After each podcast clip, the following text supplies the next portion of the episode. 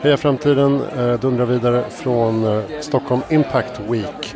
Och eh, jag står på Epicenter, något som heter Stockholm Impact Job Fair.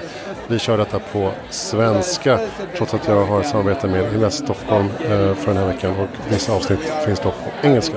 Eh, står med Emil Böcke. Välkommen till podden. Tack så mycket. Kul att vara På någonting som heter Impact Pool. Ett eh, spännande HR-techbolag. Berätta, vad är Impact Pool och hur startades det? Impact Pool är en eh, karriärplattform för eh, impactorganisationer och människor som vill göra skillnad på riktigt i världen. Hur de ska mötas, då matchar vi dem. Man kan säga att utförandet är ett klassiskt jobbsajt, liknande Monster eller LinkedIn.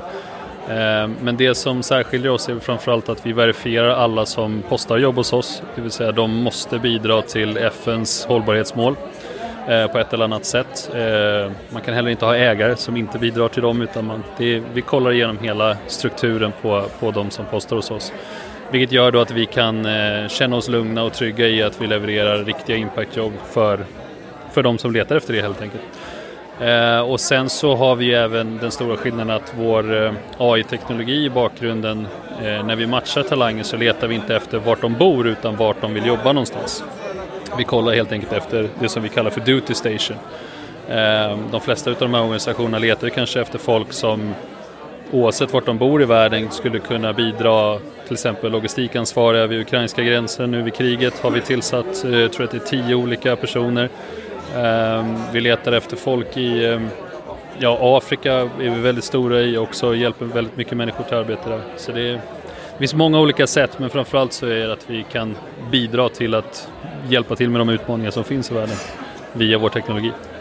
Det låter ju spontant som att det är en gullig liten startup det här men eh, ni är ju på global nivå. Eh, ganska storskalig.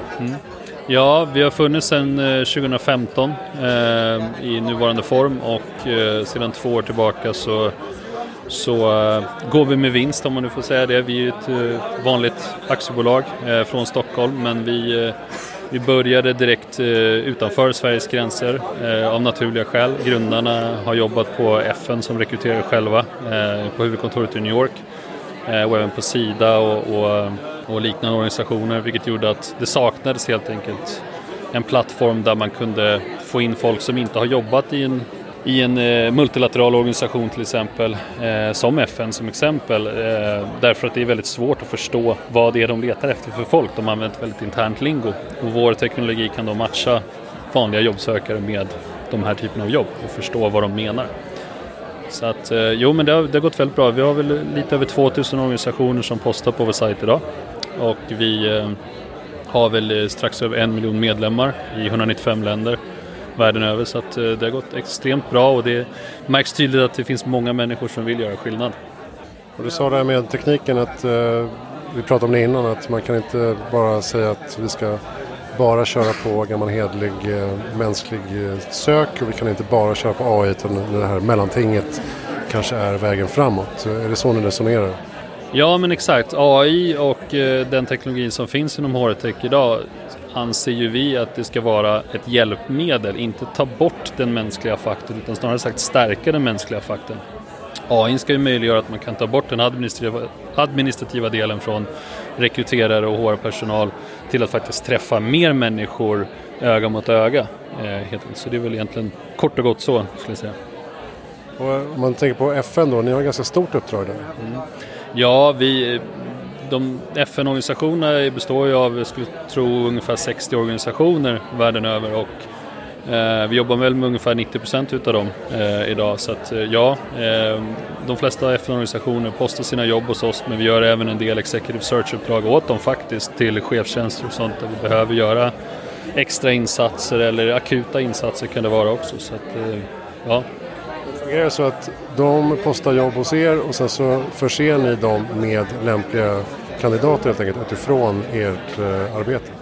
Ja men exakt, det vill säga att via vår plattform då så får ju våra eh, medlemmar de får eh, matchande notifikationer via vår plattform när deras profil matchar ett jobb. Vilket kan låta rätt rimligt men då man tar i beaktning då att vi som sagt var inte bryr oss om riktigt vart du bor utan mer vart du vill jobba eller vart du har möjlighet att jobba gör ju då att vi kan matcha mer människor till rätt typ av jobb eller uppdrag Finns det någon eh, utveckling i eller skillnad i vilken typ av kompetenser man efterfrågar på, inom den här sektorn? Oj, spännande fråga. Jag, eh, jag skulle nog säga att det som är miss, misstaget eller liksom missförståndet skulle jag säga är ju tack vare att de här organisationerna likt FN, de använder väldigt krångligt liksom grade-system. Alltså de, de, de använder en bokstav och sifferkombination som gör att en utomstående har väldigt svårt att förstå vad det är för kompetens de letar efter om man faktiskt matchar med det. Men sen skulle jag väl säga att det är de, i princip allt. Eh, alla typer av roller, både finans och, och eh, bokföring till eh, HR-officers och ja, det kan vara inom allt möjligt faktiskt. Eh, så jag skulle inte säga någon specifik kompetens men däremot så har de haft ett problem att få in folk och folk utifrån förstår inte riktigt om man kan söka ett jobb eller om det är för mig. Men kan det vara så att man tänker att man ska in i den här sektorn, alltså eh, ideella sektorn eller eh, jobba med eh, fredsfrågor, bistånd och så vidare att man ska plugga liksom internationella relationer, freds och konfliktvetenskap eller hantering eller vad det heter. Är det bra att också ha en annan utbildning på det? Ekonomi och teknik? Ja, jag skulle vilja säga att de lite över 40 procent har ju någon form av mastersutbildning eh, liksom, i, bakgrunden, de som, som faktiskt får jobben eh, hos de här organisationerna. Så det, det ska man väl säga. Eh, sen absolut, har du internationella relationer eller eh, internationell handel och sånt där kan alltid vara liksom positivt.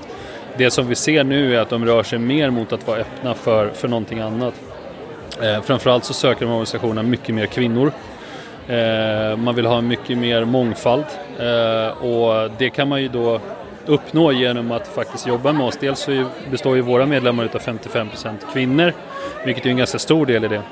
Det man också sett i undersökningen nyligen är ju att eh, kvinnor tenderar oftare att eh, vilja liksom uppnå 100% utav de krav som ställs i jobbeskrivningar. Vilket gör att man då heller inte söker jobbet. Där pratar vi extremt mycket nu med, med alla organisationer och kunder till oss att ni måste tänka annorlunda om ni faktiskt på riktigt menar allvar med att söka mer kvinnor och, och bjuda in dem till att ansöka. Parallellt med det så gör vi mycket jobbmässor, virtuella karriärmässor med de här organisationerna där de faktiskt kan träffa de här kvinnorna eh, eller vilka det är nu de söker eh, face to face eh, via videomöten och sånt där. Det har varit väldigt populärt. Ungefär 2000 deltagare per karriärmässa. Så att det har varit extremt populärt och, och ett bra sätt att faktiskt komma förbi de här stora slussarna som det är med vanliga klassiska jobbansökningar via jobbsajter vanligt dilemma som jag återkommer till ibland i podden. Eh, så vad hoppas ni få ut här av Stockholm Impact Job Fair? Det som har varit väldigt intressant idag är att eh, hur många som faktiskt vill bidra och vill jobba inom Impact. Eh, när vi ställde upp här så tänkte vi ja vi får väl se, de vill väl jobba för häftiga startups de flesta kandidater men alla har varit väldigt intresserade och varit väldigt häftiga profiler. Jag tror vi har haft närmare 200 personer som har signat upp sig i vår medlemsbank idag. Eh, på bara liksom, ja, en dag, eh, vilket har varit extremt värdefullt för oss. Så att, eh, jag skulle säga att det var en otroligt lyckad dag och vi har träffat människor från alla världens hörn faktiskt. Som, eh, ja, men man får en inblick i vad det är för, faktiskt för människor som, som är ute och letar. Sen sa du att ni vill också in till de häftiga startupbolagen. Ja, exakt. Jo, men någonstans där vi, vi har blivit lite household name nu tack vare att vi har FN och WHO och de som, som kunder idag så vill vi ju faktiskt komma förbi där och nå ut till impact startups som gör impact på skillnad. Fortfarande bidra till FNs hållbarhetsmål men Eh, det finns otroligt häftiga företag där ute som gör jättemycket häftig teknik eh, och jag skulle se det som ett steg i rätt riktning att om man menar allvar med att man faktiskt vill jobba med människor som också vill bidra till att göra skillnad på den vägen de har valt med sina företag också letar efter de talangerna vad ska man säga, i, i vår medlemsbas. Eh, Så det är väl lite det vi hoppas på också, att försöka nå ut den vägen. och det är väl lite det vi hoppas på här under Impact Week. Bra, tack snälla Emil Böttger från Impact Group. Tack så mycket, kul att prata. Uh, impactpool.org Org. Där hittar man 6440 jobb mm. i skrivande stund. Också. Ja. Bra, kolla in det. Och kolla också in hejaframtiden.se och eh, förstås eh, Stockholm Impact Week som är tillbaka 2023 med all sannolikhet. Jag heter Christian von Essen. Tack snälla för att du lyssnade.